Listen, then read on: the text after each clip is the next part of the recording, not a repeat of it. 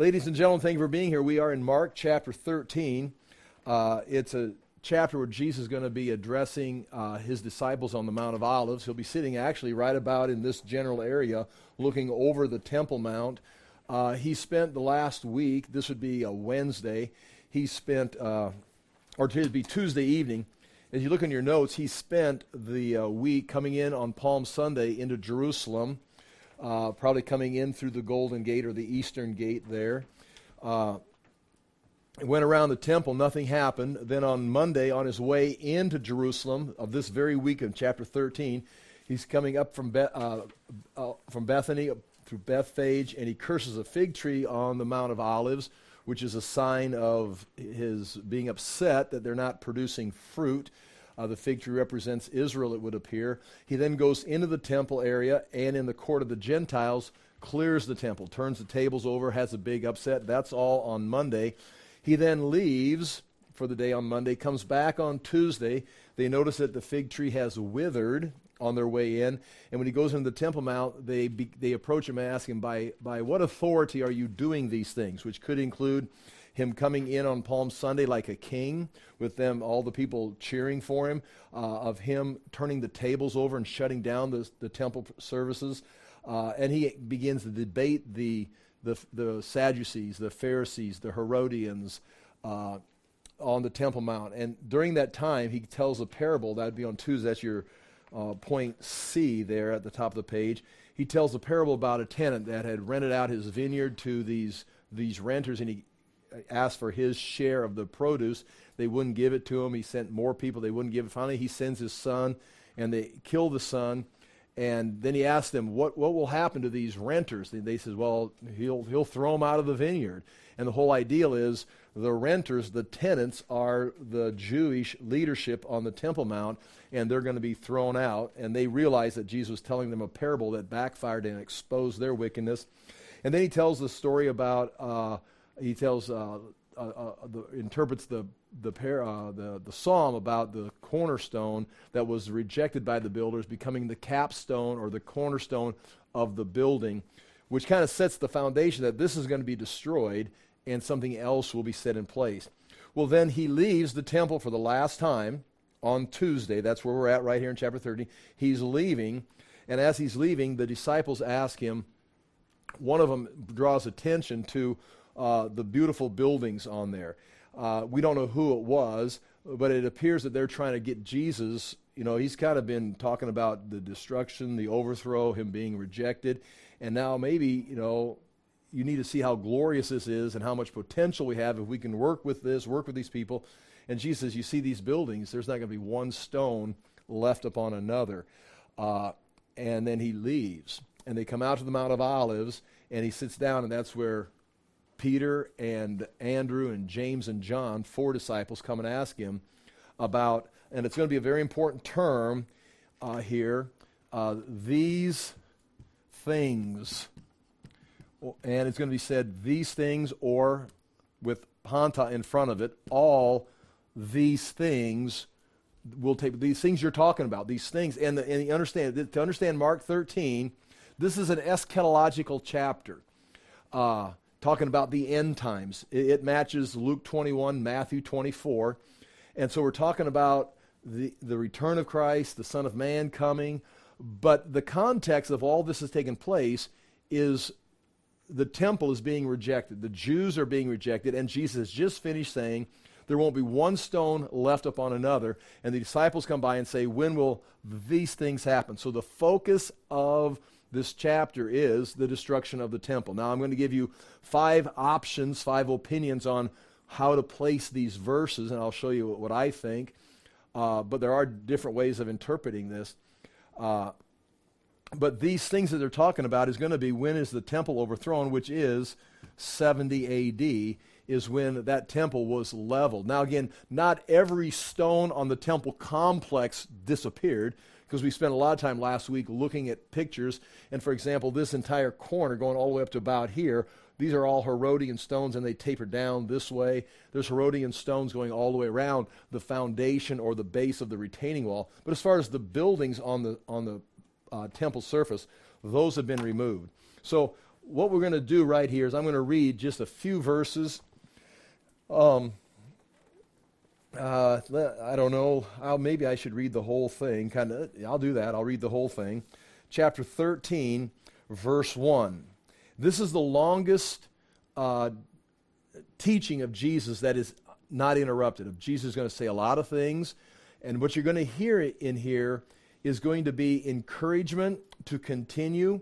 There's going to be room in here for time to go. Like a lot of times people talk about the return of Jesus, you know, could have happened at any time. Uh, but Jesus is going to be alluding to events here that seem like there's going to need to be some time transpire from him leaving, the temple being destroyed, and the disciples accomplishing what's going to take place. There's going to be time. It's going to call for endurance. He warns them several times do not be deceived. I mean, there's going to be several opportunities for events, uh, local or world events, for signs, for leadership to come and deceive them. So he's looks like he's kind of laying a foundation where there's going to be some time go by, uh, but yet he's also going to say you don't know when the end is going to come. And there's two stories going in here. There's going to be the 70 AD story. I think he's going to make it very clear when this is going to happen, the destruction of the temple. But then it's projected out when the Son of Man returns, and he's going to make it very clear no one knows. You, you, don't, you will not know. In fact, you will not know. This you should know. This is coming. You can see it coming. Jesus' return, well, here it is. Chapter 13, verse 1. In the NIV, the English Standard is on your notes. As he was leaving the temple, this is the last time he's on the temple, one of his disciples said to him, Look, teacher, what massive stones, what magnificent buildings. And we looked at the size of the stones last week, talked about the buildings.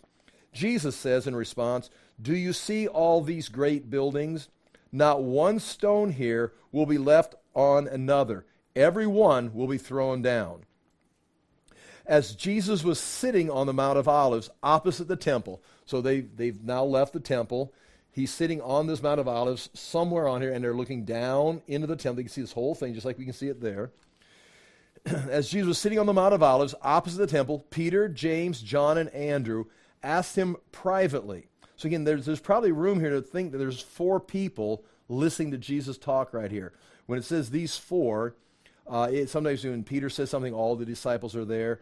Uh, but when it says privately, and they've got four names, I mean, you can think there maybe are other disciples. That's not wrong. But it's not a, he's not on the Temple Mount explaining this. This is a private discussion with the disciples. Possibly just four disciples are hearing this. Um, Peter, James, John, Andrew asked him privately. Now, listen to their question. It's twofold. In, in, now, again, this is recorded in Matthew 24, Luke 21, but we're not going to go look at those. We're, we're studying Mark. If we're actually doing eschatology, trying to pick apart more details, we'd go and make a comparison chart. I did that in Titanic Faith and other places. But right now, just we're just sticking with the book of Mark.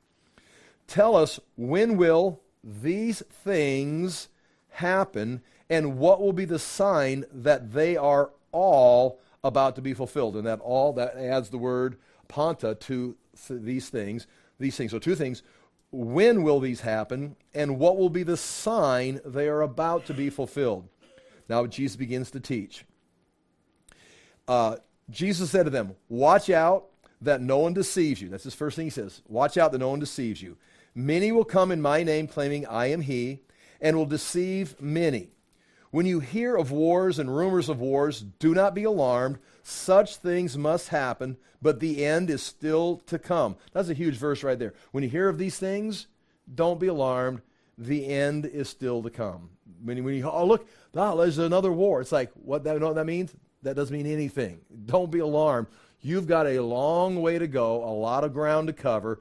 Just because it looks chaotic, that's not the end. So, what the first sign of the end is it's not a sign of the end, which is very interesting of how much time even myself have spent trying to navigate through this and figure out when is the end of the world, when is it going to take Jesus says, you see this? You see that? You see that?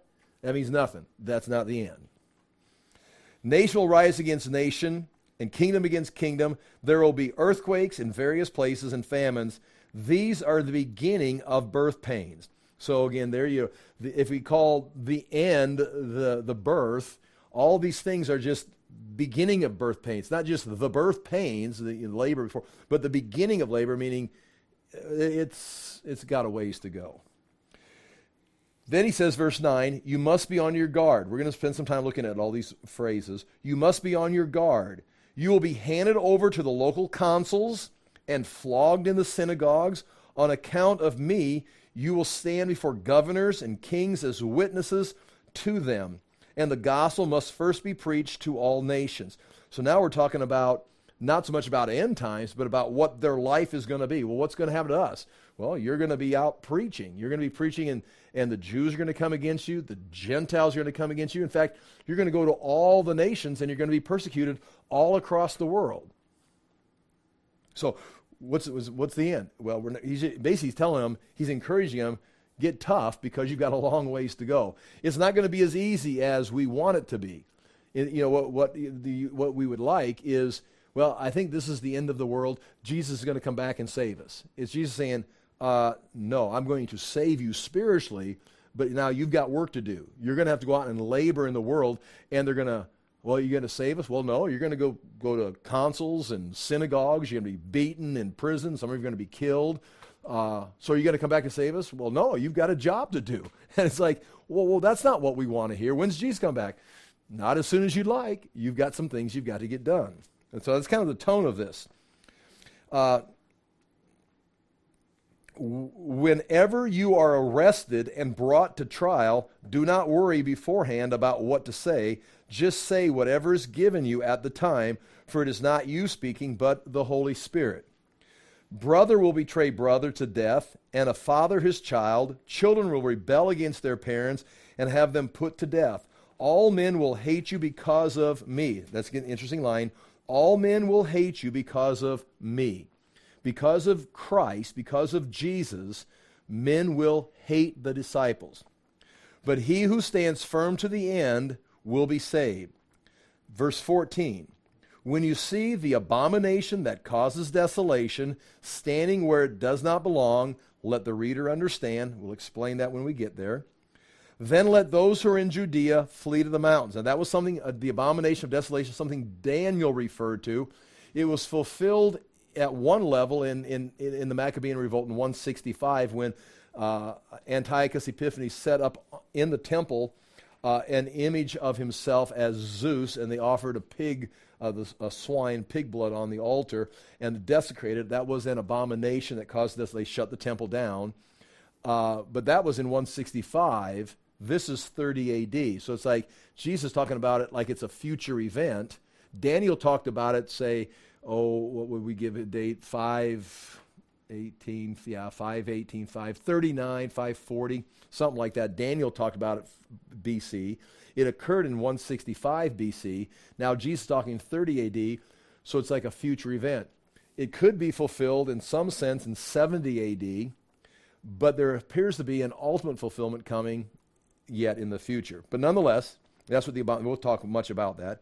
When you uh, watch out that no one, okay, uh, you must be on your guard. Bro, okay, I'm over here. Verse 14. When you see the abomination that causes desolation standing where it does not belong, let the reader understand. Then let those who are in Judea flee to the mountains. Let no one on the roof of his house go down to enter the house to take anything out. Let no one in the field go back to get his cloak. This is like a, a rapid exit right here how dreadful it will be in those days for pregnant women and nursing mothers. Now, again, are we talking about the fall of Jerusalem in 70 AD? Or are we talking about something in the future? This is the destruction of the temple that is in the context. And some of these things will be pertinent, but yet, is there something yet in the future? Uh, pray, verse 18, pray that this will not take place in winter because those will be days of distress unequal from the beginning when God created the world until now and never to be equaled again, which I think is a very interesting verse because this has been such a disaster. And I'll just say this while I'm thinking about it. But if all these verses are 70 AD, this is going this is saying the destruction that you see on that temple mount that took place there was never ever an event like that in the history of the world that was as terrible as that event nor will there ever be again. That was 70 AD is going to be the worst event in history. Well, the problem with that, if you're biblical, is well, including the flood of Noah. I mean, that was pretty devastating. No, no, no. The burning of, I mean, the Roman soldiers didn't even die. I mean, they just went back and went somewhere else. I mean, people around the world weren't even affected. Uh, that's the worst event. Plus, you got examples of the Old Testament. You go back to Lachish. Lachish, we can see the devastation that Sennacherib laid down on Lachish. It was just piles of rubble. He's got murals in the British Museum of the destruction he brought on Lachish. It was very similar to that destruction. So it's hard to say for me. I'm just I'm just throwing this out. People, someone would argue with me that that was the worst event that ever took place and ever again. But nonetheless, um, it, uh, okay, it, take place. Okay, I'm looking for my place.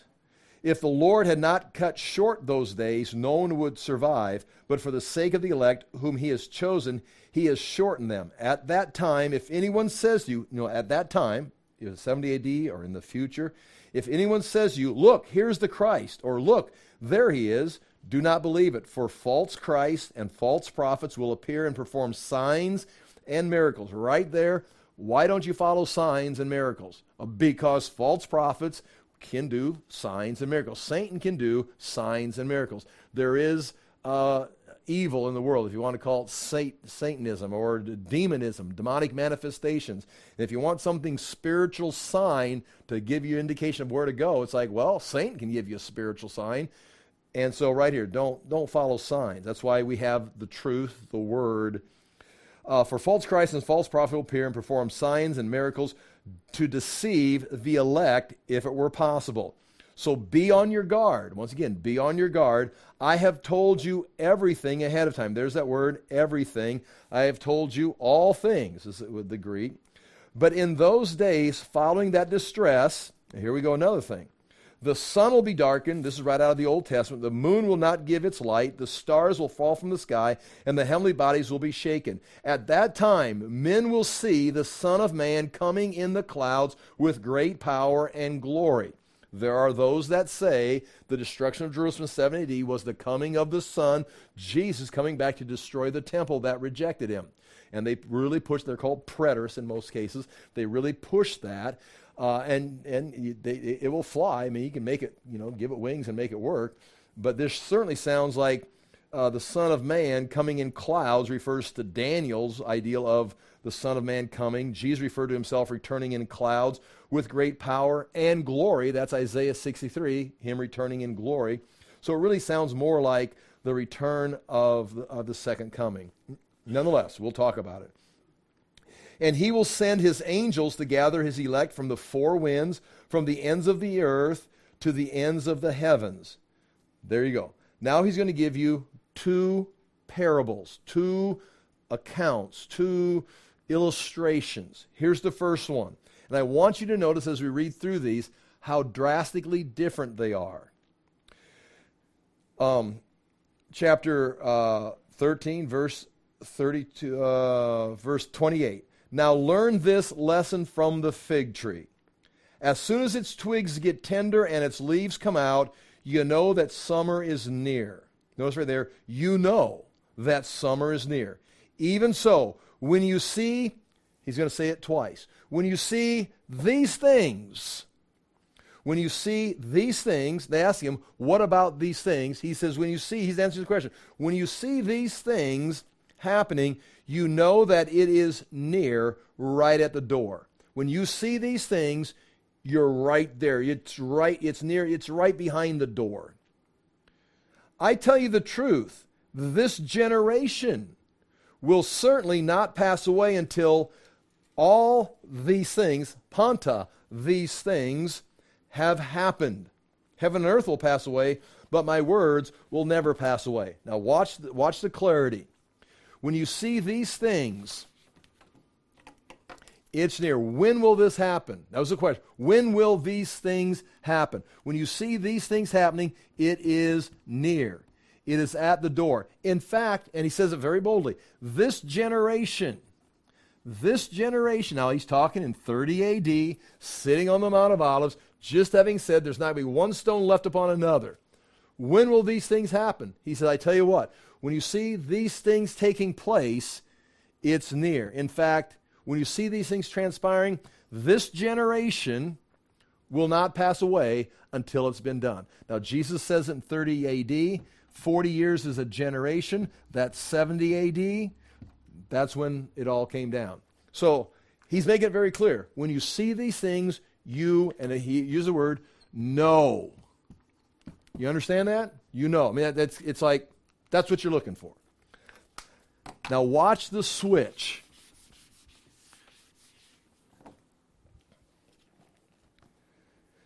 Now, he says, Heaven and earth will pass away, but my words will never pass away. Verse 32. No one knows about that day or hour. Now he says, uh, it's going to be redundant. No one knows. Last, the last parable about the fig tree was, you'll know. Then he switches and says, now no one knows the day or the hour not even the angels in heaven, nor the Son, but only the Father. In, in, previously, he's acting like, you know, he's giving them information. Now he says, the Son doesn't even know, the, when the Son doesn't even know when this is going to take place. But I can tell you when this is going to take place. But what I'm talking about now, I don't even know what's going to happen. So I think we're clearly talking about two events. Now, again, you got to be thinking, be on your guard. Do not be deceived, as Galen teaches. Uh, be on, he says, no one knows about the day or hour, not even the angels in heaven, nor the Son, but only the Father. And then he says, be on guard, be alert. You do not know when the time will come. You do not know when the time will come. I thought you said we know. Well, you know that, but you don't know this. It's like a man going away. This is what it's like. It's like a man going away. He leaves his house and puts his servants in charge, each with his assigned task, and tells the one at the door to keep watch. Therefore, keep watch, because you do not know when the owner of the house will come back. Someone's going away, and he's going to come back. But you do not know. He'll say, I'm coming back, but you have no idea. Your job is to keep watching to see when he's coming. But you won't know. It'll surprise you. He leaves his house and puts his servants in charge, each with his assigned task, and tells the one at the door to keep watch. Therefore, keep watch, because you do not know when the owner of the house will come back, whether in the evening, or at midnight, or when the rooster crows, or at dawn. If he comes suddenly, do not let him find you sleeping. What I say to you, I say to everyone watch. So, this right here, this part, no one knows. He's going to say it three times. He's going to say, Don't be sleeping and make sure you're on guard uh, because this day will surprise you. So, it seems like there's two events. And what I've got here, if we don't mind, let's do this since we just got done reading it. Take this paper right here, it's, it's a, a chart. And uh, I'm trying to figure out how to get through this material, how to best introduce it. And I think this might be the best step. Uh, what I have here is that whole chapter written out in that ma- major column. And then I've got one, two, three, four, five opinions. And again, I have an opinion. Now, again, this is not saying the Bible is subjective and you can make, you know, make it mean what you want it to mean. It means it means what it means, but we're trying to figure out how to put it together. Opinion one, two, three, four, and five. Now, what I've got there, there's, these are broken down. Let's go through and see how this is broken down. The first three verses, I just call it the setting. And, you know, we read that. Look at the beautiful buildings. Do you see these buildings? Not one will be left upon another. Now they're sitting on the Mount of Olives. Peter, James, John, and Andrew come and say, ask him a question or two questions. And that's the next thing. Two questions. When, now this is the English Standard Version translation. When will these things be, and what will be the sign when all these things are about to be accomplished? And the key phrase being these things and all these things. That's right. These things that you're talking about. When will these things happen? Okay.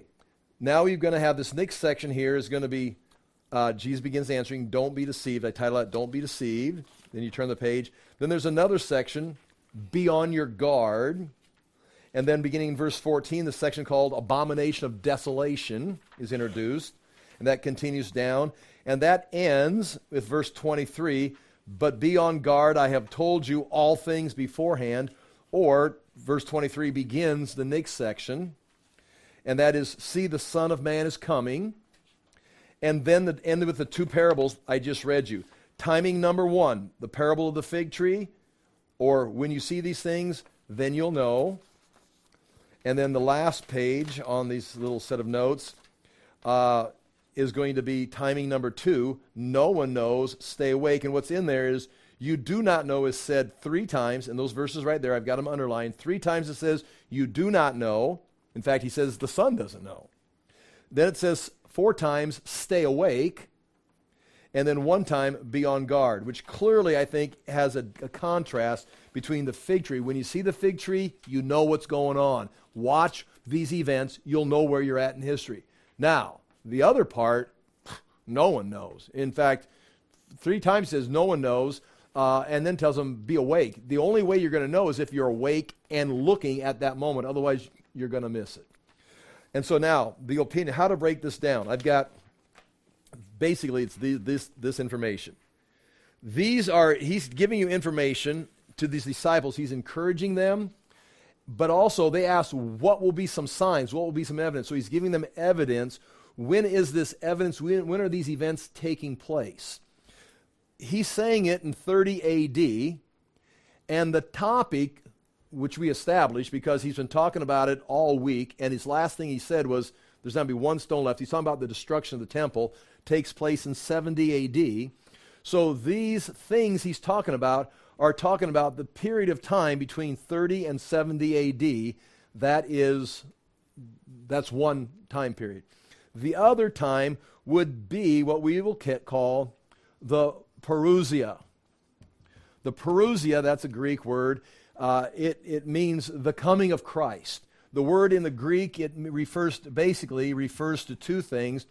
Uh, it's used in Greek literature of like a a god, like that there's many gods, you know, some spiritual being. Uh, maybe you're walking down a trail or you're in the woods or you're in your home or something, and then one of the gods appears to you with a message. There's an, a, a parousia of Zeus or, or Hercules, Hercules or Mercury or somebody. Mercury probably is bringing a message. Uh, that would be an appearance, a sudden appearance of one of the gods. Uh, but also it's used of a king, like if the emperor would go on a journey and then he's going to come to your town, and they're, you know, like they plan RAGBRAI in Iowa. You know, you get the map. Here's RAGBRAI. He's going to go through all these cities. Well, there would be a map. The, the emperor's going to go to all these cities. They'd schedule ahead. They'd be building hotels. They'd be building special, you know, coliseums or arenas for him to speak at or whatever. And then all of a sudden, he is going, here he comes. They run out, and he is now arriving, the arrival of the king. So it refers to a parousia. Now, it has no, nothing to do with the second coming, it has nothing to do with Christianity because Christianity doesn't exist when this word was in use. Uh, it refers to a parousia of a God appearing to you or the, the arrival of a king. And it could be used in a more, you know, you know, common way of, you know, we're going to go to grandma's house and we have now Parousia, we've arrived at grandma's house. Or I jump out of the closet and, boo, I made a Parousia that scared you or whatever. It's a sudden appearing or it's the arriving of a king. It's Parousia. Now, Jesus is talking about, we talk about in the Bible, the, it's used throughout the New Testament. Paul uses it, the writers use it, is the Parousia of Christ and it makes complete sense. It's the second coming, it's the second appearing. All of a sudden, he appears in glory. It's the parousia of Christ, or it's the arriving of the king. The king is going to travel back to earth and will make his arrival here. So, parousia is the, the word that refers to uh, the second coming. I'll just write the word coming here. And it would involve uh, the end times, it would involve the 70th week of tribulation, and which prepares and leads up to the coming of Christ. This would be eschatology, the end times. This would be a historical event of history in 70 AD. Okay, does that make sense? So, the easiest way to do this is option five, or opinion five is over here. If you look at all that, I've placed in there either if the verse are talking about history 30 AD to 70 AD or eschatology, the end times. And one opinion, if you look at that column, it's the 70th week and the Parousia. Everything is talking about, every event in those chapter 13 is talking about the 70th week. It, meaning the 70, the, the, the, the tri- seven year tribulation and the return of Christ, the overthrow of the Antichrist, the appearing of the Antichrist, the abomination of desolation fits perfectly in that. It's all about that. And it has nothing to do with 70 AD and the destruction of Jerusalem, which that's fine. Uh, and, and you can get by with that in certain circles. But if anybody's read chapter 11 and 12 of Mark and the opening three verses, uh, there won't be one stone left upon the temple. It's all about the temple being overthrown. It's like, well, does any of it apply to this? It's like, no, no, no, it's all end time stuff. Okay, you can run with that if you want to, like tape some wings on it, but someone's going to ask you a question eventually that you're not going to be able to answer. Like, for example, you can see this this generation will not pass away. How, many, how long have we struggled with that? This generation will not pass away until all these things have happened. Well, if you shove all this in, it's going to be the second coming. Well, what generation is not going to pass away? Because Jesus is going to come back before th- that generation pass away. He, he didn't come back. Uh, well, the generation refers to the generation that sees uh, the restoration of the Jewish nation in 1948. I mean, we've all played that game, right? 1948. Now, some of you remember the book. It was a big seller. Remember, Tony? You hear? 1948, the Jews come back. He had 40 years to it. That's 1988. 1988, the guy's big seller came out of the book 88 Reasons Why Jesus is Coming Back in 1988. Man, big seller, all the talk shows, because it's 40 years after the Jews came back. This generation will not pass away until Jesus comes back. This is it. You will know. The, the fig tree's blossoming. You know the season is now. It's now. Well, what about that verse that says no one will know? Well, he knew. He sold the book. Except it didn't come that but but but hey, as any good author, it's like, wait a minute, let me refigure the math. I made a mistake. 1988, that was the year that was fulfilled. Now, 1989 is the year he's going to come back because it was fulfilled last year. So buy my new book, 89 Reasons Why She's Coming Back in 1989, and didn't sell quite as well, but he did write the book. Uh, and there's many people like that. But then he can go from there, well, 40 years. It's really 70 years as a generation. So he's going to do this math. That's 8, 7, that's 11. Oh, so 2018 well, no, no, no. Uh, probably 80 years. So now, 8, 9. Oh, so that would be, so 2028. So, you know, there's still hope. But anyway, but you're playing, it's like, that, is that what Jesus said? But if you allow this 30 to 70 AD to come into play, that gener- it happened. That generation, between Jesus announcing it and 40 years later, they saw all those, the disciples, uh, well, John, for example, Peter was dead. Uh, Andrew was dead. Uh, James was dead. Uh, but John saw, in fact, he fled. He fled it in 66, 65 AD. He fled, and uh, he saw those things come to pass. So, anyway, uh, I don't think that that option is good for interpreting that whole chapter. The other one, number four, is this would be the preterist. Preterist means everything's been fulfilled already. There's no nothing to worry about the future. There'll, there'll be a kingdom of God, depending on how they explain it. Maybe we're all going to go to way to the kingdom of heaven and kingdom of God in heaven, or whatever. There's different ways of explaining it. But the whole point is, all the prophecies, including the book of Revelation, was fulfilled in 70 AD, which means the book of Revelation had to be written sometime in 64, 65 AD, about the same time Mark's being written, in order to prophesy the events in 70 AD. But if you go with the historical record that it was written during the reign of uh, Trajan, Domitian, yeah, Domitian, Trajan overthrew Domitian, during Domitian's reign, uh, then it's, it, it was, it, it ha- it's yet future. Nonetheless, that's another whole topic. So all these would be, everything takes place in 30 AD or 70 AD. That's that second column. Now the columns, and you can go with that if you want to. If you're preterist, you've already made your decision. You're going with opinion four.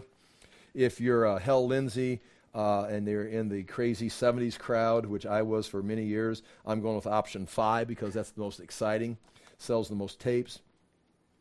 But if you're actually doing exegetical work, you're going to have to choose one, two, or three. And now, one, two, or three, please notice that part that I over here titled Don't Be Deceived, verses 5 through uh, uh, 8, all would apply to Jesus talking to the time period between 30 and 70 AD. I'll read it very quickly. And Jesus began to say to them, See that, that no one leads you astray. meaning during 30 to 70 AD, make sure you do not get led astray.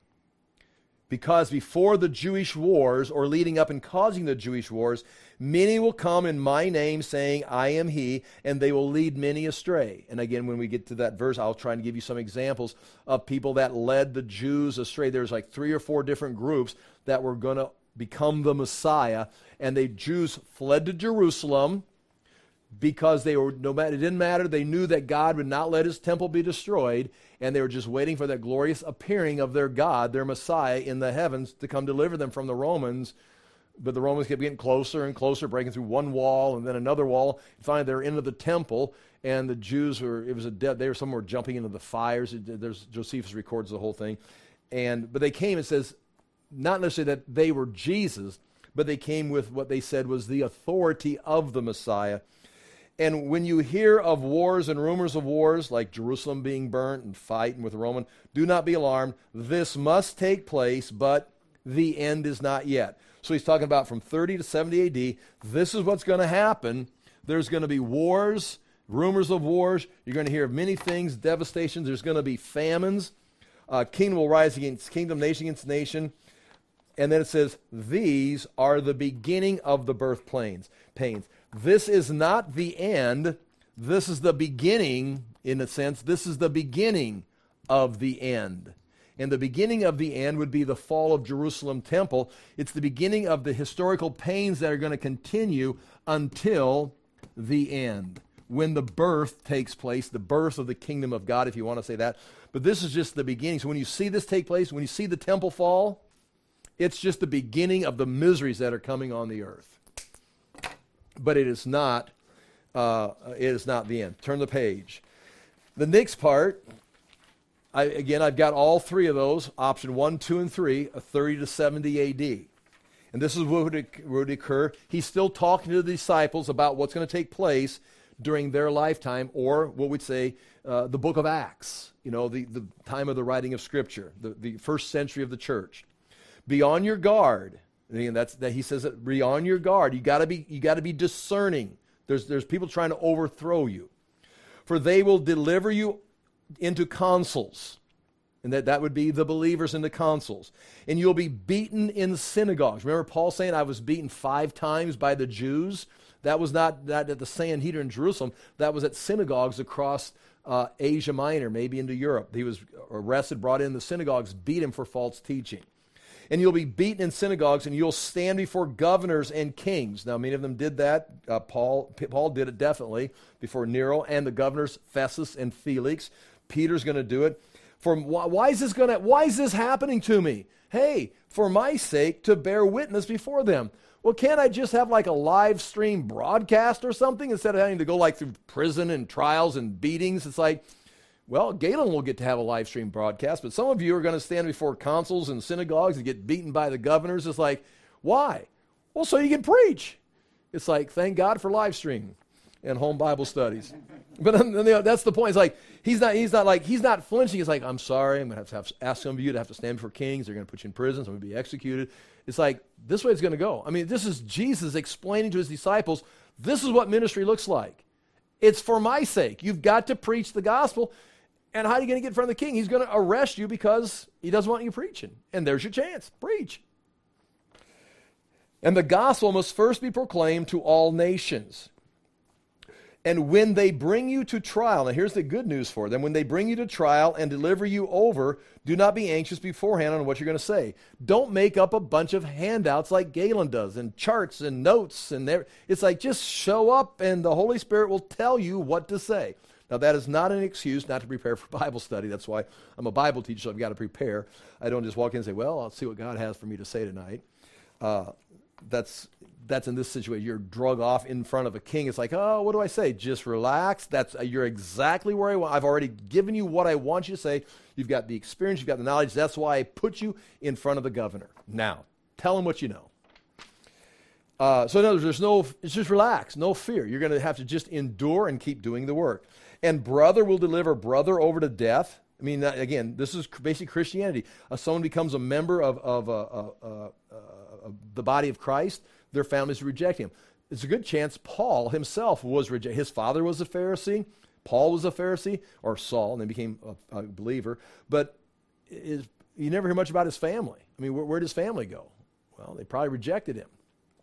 But nonetheless, uh, fathers shall they'll all be persecuting you and turning away, and you will be hated by all for my name's sake, but the one who endures to the end will be saved. Notice right there, you'll be saved, but you're going to have to endure. Now, we're not talking about salvation like you got to you got to go through persecution to be saved. This is talking about your deliverance is going to come after you've endured and done what I've you. Basically, live your life, and what I've asked you to do, do it. And when you finish your job, I'll deliver you, but I'm not going to take you out of here until you've finished your work. Uh, which is telling them it's like it's going to be hard, but I'm not coming to get you. In other words, don't be looking up. When are you coming? I ain't. Keep preaching. It's kind of like just the opposite of why people go to church and listen to eschatological teaching. God is coming back. You're going to deliver you from your bills. You're going to deliver you from your problems. You're going to have live forever in heaven. It's like, but not today. Get back to work. But I'm suffering. I, it's too hard. It's like, get to work. It's, it's just the opposite of what you'd like to hear in the Western church. Then verse 4, okay, that's all 30 to 78. See, notice those option 1, 2, and 3, they all agree. That's talking about the early church. Now, you, you can say, well, I've got a different opinion. Well, it's probably four or five. Okay, now verse 14. Now the switch begins. Notice, some are going to switch, including myself. This now switches to the end. These two groups, option two and option three, is not going to make a switch to the end until later. So, I, I and again, th- I have an opinion on this. I know what I want to think, uh, and I, what I agree with but I, you know, I'm, I'm alert that it, this may still be talking about 30 to 70 AD. Now listen to this. But when you see the abomination of desolation standing where he ought not to be, let the reader understand. Now, if you've got the abomination of desolation, that means something's going to have to get into the holy place, into the temple, and not be where it's supposed to be. And that could be during when the Jews all fled to the city some of the zealots took over the Temple Mount and went into the temple. Eventually, the Roman soldiers are going to be in there. And I'll talk about this all later. They're going to set up their standard. They're going to offer a, a sacrifice to their standard there in the holy place in the temple before it got burned. Titus himself, the emperor, or the, the general, son of the emperor Vespasian, who started the Jewish wars for Nero, then became the emperor, put his son Titus in charge. Titus himself is going to walk into the holy place, look around. That could be the abomination. It could be the Zealots or, well, the Romans. Uh, if you want to put in 70 AD. When you see that abomination, but watch this. When you see the abomination of desolation standing where he ought not to be, let the reader understand. Now, the, re- the reason, again, I'll have to explain this to you later. Let the reader understand that is a footnote to explain probably that there's a, a, a an error in in in a voca- in a, in uh, what uh, language, what do you call it? It's the, the, the, the, well, I'll tell you this way. When you see the abomination of desolation, that's, in, that's feminine. Standing where it or he, that's masculine, ought not to be. And that's saying, let the reader understand. I know there's a mistake in the grammar, is the word I'm looking for. There's a grammar mistake. In the Greek, there's a gra- it should match. Why don't they match? Let the reader understand. I, I understand what I did there. That's not a mistake. That may be what that refers to because they're talking about right out of the book of Daniel and they're bringing it over there. This is feminine and masculine. Like, whoa, that's a mistake. No, no, no. Let the reader understand. Like we have like in our language, you put that S-I-C. You like something spelled wrong. You put parentheses S-I-C, meaning it's spelled wrong. Now, sick, I know it's spelled wrong. It, that's, I'm doing that in per, per, That's probably what that means. I mean, that's not, that doesn't sound right. Right. But leave it like it is then let those, again, let the reader understand that's probably put in there because they didn't have Bible. Like you've all got your Bible. You, you, you got your, as many Bibles as you want. Back then, you'd go to church and you rarely would you have a copy of the book of Mark. Did everybody take out your scroll of Mark? You go to church and then they'd read it. And as you're sitting there listening to the reader read, it's like, he read that wrong. He's like, what the, everybody looking at you, that's doesn't that pun that grammar's not right. It's like, let the reader understand. Meaning the reader who's reading it, this is a note to the reader, meaning I should probably fix that. No, let the reader understand. Read it like it is. It's wrong. Read it, if that makes sense. Because they, they'd read it. So this is let the reader understand. The reader of the text of Scripture is reading it publicly for the Scripture, for the church. understand that's exactly what it means. It doesn't sound right. Just say it and go on. When you see the abomination, feminine, of, de- of desolation, standing where he, masculine, ought not to be, that's fine. Let those, then let those who are in Judea flee to the mountains. Let the one who is on the housetop not go down nor, nor enter his house to take anything out. And let the one who is in the field not turn back to go get his cloak. In other words, just start running. When you see the abomination, just start running. It's all hell's about to break loose. Now, go back to 70 AD. The Jews all ran to the city because they thought God was coming back to deliver them. They're going to be safe behind the walls until God gets there. The Romans went through a, a series of attacks, went through the first wall, the second wall, finally the third wall.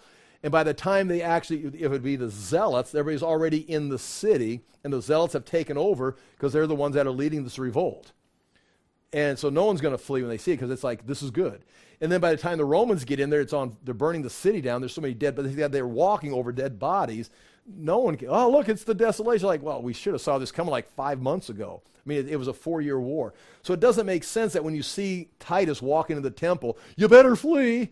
Well, there's no, you're dead. It's all over. The war's over. So that doesn't really make sense, I don't think. So I go with this being talking about something in the future. Other people, two other opinions, are going to say, ah, that, that was 70 AD. We'll talk more about that. Pray that it may not happen in the winter, for in those days there will be such a such tribulation. Now listen to this, as has not been from the beginning of creation that God created until now, and never will be again. And I already mentioned that before. It's real. I mean, you're going to have to sell that. If you're going to say that was 70 AD, you're going to have to sell that to the people you're teaching that the fall of Jerusalem, as Josephus describes in gory detail, it was. We looked at some pictures. We've talked about it. It was hideous. There's people jumping in the fire. There's dead bodies ever. People are eating children for they're, they've been starved out. It's terrible. Never been like that before. Well, yeah, except everywhere a city has gone under siege, it's like that every time a city's under siege. How about Pompeii? That was pretty bad. Uh, I mean, there, there's just example after example that were just like this historical event. And to say there's nothing as bad as the fall of Jerusalem, once again, mean, the flood of Noah wasn't worse than the fall of Jerusalem. I mean, that was pretty bad. Eight people floating around on a boat, and, you know, every city fell. Uh, so that's kind of hard for me to accept that, although people will try to promote that. Uh, verse 20, and this is still talking about in the future. And if the Lord had not cut the short those days, no human being would have be, would be, be saved. But for the sake of the elect whom he chose, he has shortened those days. So this disaster at the end of the time is going to be cut short for some reason. And then if anyone says to you, Look, here is the Christ, or Look, there he is, do not believe it. Meaning, Jesus is going to come back the sign of the Son of Man will come back. If he's out here, he's over there. It's like, no, there's no Messiah. He'll come back like he said he would. For false Christs and false prophets will arise and perform signs and wonders. And that's, again, that would be the, the false prophet and the Antichrist, apparently, if you put that as end times, and able to lead astray, if possible, even the elect. But be on guard. I have told you all things.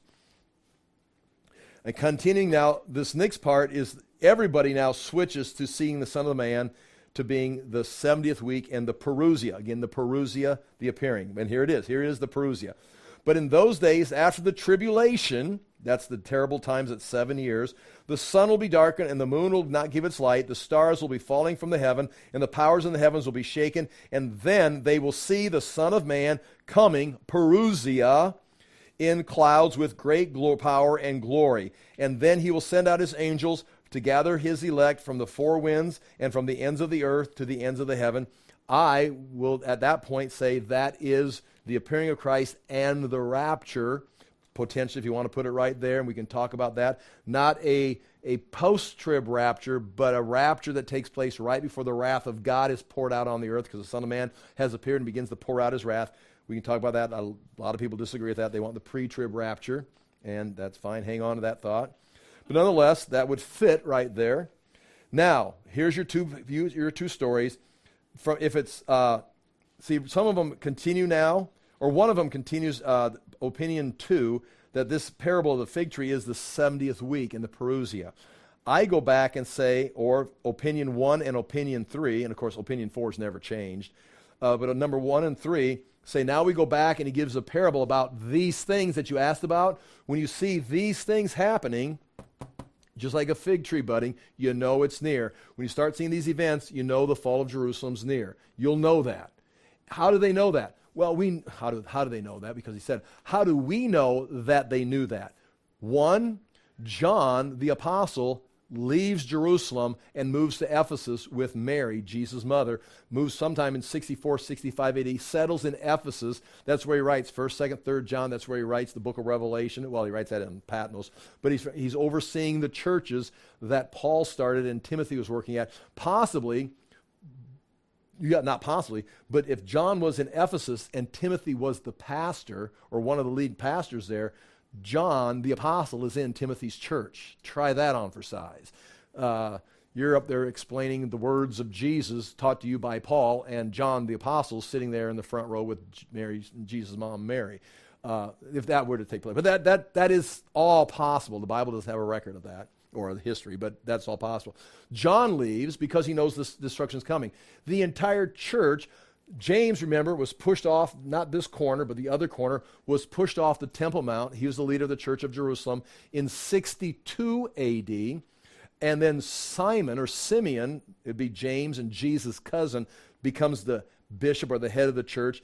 He takes the entire Christian community, goes across the Jordan River, and goes up to Decapolis to a place called Pella, and they settle there during the Jewish wars. And after the Jewish wars, they move back to Jerusalem. So John leaves Simeon leaves, takes the Christian community, and the only people left are those that had rejected Christ and his prophecy of this coming, and they face this destruction. So, uh, when you see these things happen, when you see the tree budding, you know it's near. And so John knew, Simeon knew, these guys got out of town.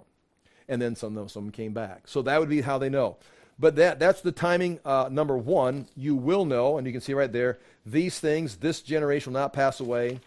Uh, and then the last one, the timing number two, once again, I point out here, I've got it written there. Timing number two, no one knows, so just stay away. That is where we are at. No one, is, this is Mark's eschatology.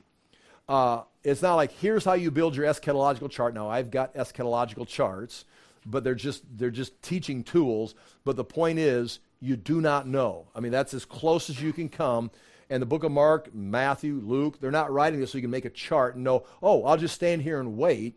You're telling you, get to work. You're going to have to suffer. Just keep working in the field until the master comes. Well, here it is. But concerning that day or hour, no one knows. Now it's going to say no one knows three times in these uh, verse 32 through 37. So three times in five verses it says, you don't know. And then four times it's going to say, so what do we do? Stay awake. So, what do you do about eschatology? Well, you don't know. You better just stay awake and keep working. Well, why is God not letting us know? About a good, a good pastor, a good preacher, a good uh, uh, end time teacher, they would know. It's like, no, they won't know. If they do know, they don't know that they don't know. It's like, and I've been that guy. Uh, no one knows, not even the angels or in heaven or the Son, but only the Father be on guard. Be on guard for what? Someone telling you that they know, or someone misinterpreting the signs, or someone misinterpreting this, or giving you a bad, or you giving up and going and standing on a mountain. I don't have to work. I'll just go stand on the mountain, wait for Jesus to come back and deliver me. No, do not be, see, be on your guard. What you should do is keep awake. For you do not know when the time will come.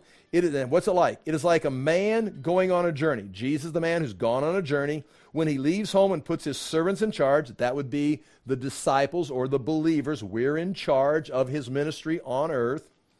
Puts his servants in charge, each with his work. We each have our work to do while we wait for him to come. Some of us, in fact, if you're going to place bets in Las Vegas on uh, if you're going to be alive when Jesus comes back, the, the evidence would show you should bet you're going to die first. Why? Well, it's 100% that way. Of everybody that's lived in the church age, 100% of the people have died before Jesus came back. But me, I'm going to meet Jesus in the air. I'm going to meet him at the. right. It's like, you, well, that someone is. But even Paul wrote, he says, but we who remain, we will meet the Lord in the air. So Paul was even thinking that he would be alive, but Paul died. So the odds are that all of us will, I mean, not being cruel here or what do you call it, gory? What's a good word? Morbid. But the odds are that you will not see Jesus return. The odds are you're going to die working for the Lord. And it's someday in the future. Why, why, is, why is the odds that way? Because that's the way it's been for everybody. No one has, well, there's been a few people meet the Lord. No, no, he's never come back, and so everyone's died. All the disciples died. So this is the advice. So stay awake, be on guard, and stay awake. But yeah, but I think today's the day. Stop looking up and get back to work. It doesn't say don't talk about eschatology. You're supposed to encourage each other with these words. We'll see that too. Uh, each with his work, and commands the doorkeeper to stay awake. Therefore, stay awake, for you do not know when the master of the house will come in the evening, or at midnight, or in the rooster crows, or in the morning lest he comes suddenly and finds you asleep, making an end time chart that Jesus is going to come back and I won't have to work. It's like, no, I added that part. Finds you asleep, and what you what and what I say to you, disciples, I say to all. And he ends this whole teaching: stay awake. So there's your the end time teaching is right there. Uh, basically, stay awake. Okay, we've got 56. I'm going back to this page, and that's kind of just a review. Uh, and this is nice to see, I think, because I'm going to navigate through this chapter, and I'm probably going to be going down opinion one. That's how I'm going to teach it. That does not mean I'm right. It means someone's on my side. But these other options, there's people teaching these other ways also. And then, of course, you got the group that doesn't even believe Jesus wrote it or said it or Mark wrote it. They think the church made it up, and that whole that's another. They're not even church. Um, okay, boy, I've got this whole thing to go through, and I think probably the best thing to do would be just to wait, which I'm not very good at. I will look at point nine. We'll quit with point nine because this is interesting. And I don't have time to show you this because this would take another night to show you all the details of this. But Mark is writing this. We, we, this is solid information. You don't have to agree with it. But Mark traveled with Peter, according to church history, and after Peter died, he wrote down Peter's account. So, what you're reading in the book of Mark is Peter's gospel, written by Mark after Peter died. So, Peter dies in 64. So, Mark is writing 64 to 65 AD. He's writing Mark 13. You see that? And he probably got some information from Peter. Jesus is going to say this in 30 AD. Jesus teaches this. Uh, it's recorded uh, in Luke 21. Luke 21 records the same message. Luke is going to write the book of Luke before he writes the book of Acts. The book of Acts ends with Paul still in prison in 62 AD. So that he's writing Acts probably between 60 and 62 AD, going back and recording all the events that took place in the life of Paul as a, you know, the life of the church. So that means Luke had to be written first. Luke was in Caesarea, right there, that picture, that's in Caesarea, uh, with Paul while he was in prison between 57 and 60 AD when he got on the prison ship and went to Rome. So Luke, and he says, I talked to many eyewitnesses. Well, right there in Caesarea, he could, he could have interviewed Mary. That's why he's got stories about Mary's saying things like, How does he know? Well, he talked to her. He interviewed. He's got stories that others don't have because he could have gone and people that were healed. He could have went and interviewed them. And he says, I wrote a history. He writes a historical document. His intention was to write a hist- He says, many things have been written about Jesus. I'm going to go and investigate carefully eyewitness accounts so I can give you an accurate account for Theophilus, who's back in Rome. So Luke writes Luke 21 before 60 AD, which is the same material that's in Mark 13, except Luke's words. Matthew was written sometime here. Uh, we, well, let's go up here. I, I, people don't like this, but I like to put Matthew in 48 AD. Uh, some people say much later, but Matthew 24, and that's, that's, I'll just put that in parentheses. But between 30, well, let's do this. Paul says in 1 Thessalonians chapter 4, I got the reference right there, and I, would like to go through those verses. And Paul, T, I go a better job in Titanic faith, I, a parallel Matthew 24 and Paul's writing in, in 1 Thessalonians 4, how it's Paul is saying the same thing that Matthew's saying in his own words. And he says, according to the Lord's own word. So in 51 AD, Paul writes, according to the Lord's own word. Now, what does that mean? Well, according to the Lord's own word, you can say, well, God or Jesus must have came and spoke to Paul. Yes. But what Paul is writing is exactly similar to Matthew, Luke, and Mark. And so if Jesus said it to the disciples, they would have handed it down so that it would be taught. They didn't just like forget about it, they taught it. And Paul says, according to the Lord, these are the Lord's words. So Paul would have received, he, talks about this in other places, he would have received the oral instruction, and he teaches, the, he'd already taught the Thessalonians this in 51 AD because he refers back to it. So sometime in 48 AD, 50 AD, Paul is got this account of Mark. So Jesus says that the disciples didn't forget it. Matthew records it somewhere. Paul's got a recording of it and is repeating the information to the churches he's teaching. Luke writes it in 21, and now, sometime in 64, 65, Mark writes Mark chapter 13, which is a record of what Jesus said, probably through the mouth of Peter. So, this, what is being said right here, this is a block of solid information. Somebody said, well, we don't know if the Bible's true. Well, I mean, it just keeps re- it's repeating it. It's, it's real. Jesus said it. The disciples heard it. They repeated. They recorded. They handed it around and, and here we got it. So that's interesting. That's what point nine right there is kind of trying to point that out right there, trying to indicate that. And there's much more that we could go with. I'll pray and we're done. If you've got any questions or comments or insights, uh, we'll take a look at this. Father, do thank you again for the chance to look into your word. We thank you for the opportunity to be alive at this time in history. We ask that we would use your word, your spirit, uh, the fellowship with other believers as you intend us to, that we may encourage each other and do the things you've called us to, that we would have the ability to endure and be faithful in service to you. And this time in history, in Jesus' name we pray. Amen. Thank you for being here.